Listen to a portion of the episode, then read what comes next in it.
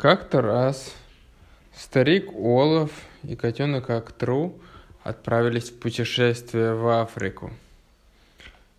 Из своей северной деревушки они сели на корабль и поплыли через северные моря объезжать всю Европу.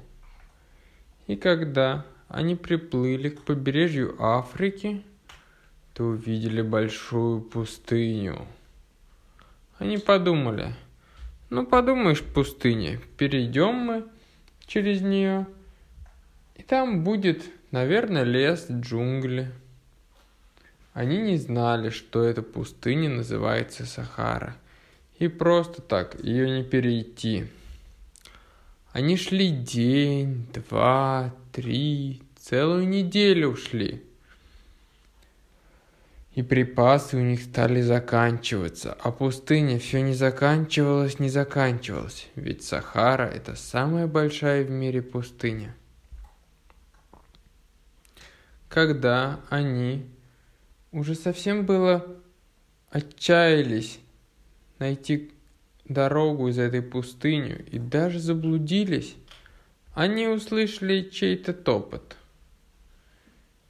Через барханы – в их сторону шел ослик.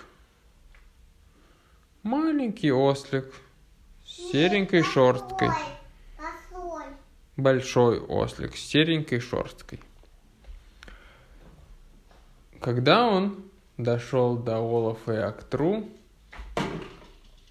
они так обрадовались, что увидели его, и стали радоваться и спрашивать, «Ослик, ослик, как тебя зовут?» И ослик ответил, меня зовут Бепа. Ослик, а как нам дойти до конца пустыни?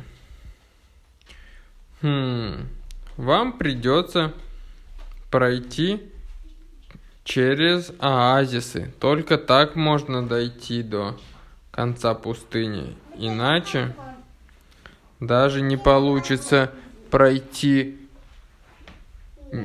и половины пустыню. Но если ходить через оазисы, то получится преодолеть пустыню. Можно будет пить из ручейков воду, скрываться в тени пальм. И так вы дойдете до конца пустыни. Так они и поступили. Бепа провел их через все оазисы. Угу. Я понял. Бепа провел их через все оазисы. Они купались в озерцах, пили воду. И они дошли до конца пустыни. Там был порт, в котором они сели на корабль. И когда они уже собирались отчаливать и плыть в свои северные страны, то котенок как трус сказал, «Бепа, может быть, ты поедешь с нами? У нас тебе будет весело и интересно. У нас есть всякие животные, курицы, петухи, коровы, свинки. Мы тебя со всеми познакомим. И ты будешь с нами жить и веселиться. «Конечно», — сказал Бепа. И они отправились все вместе домой.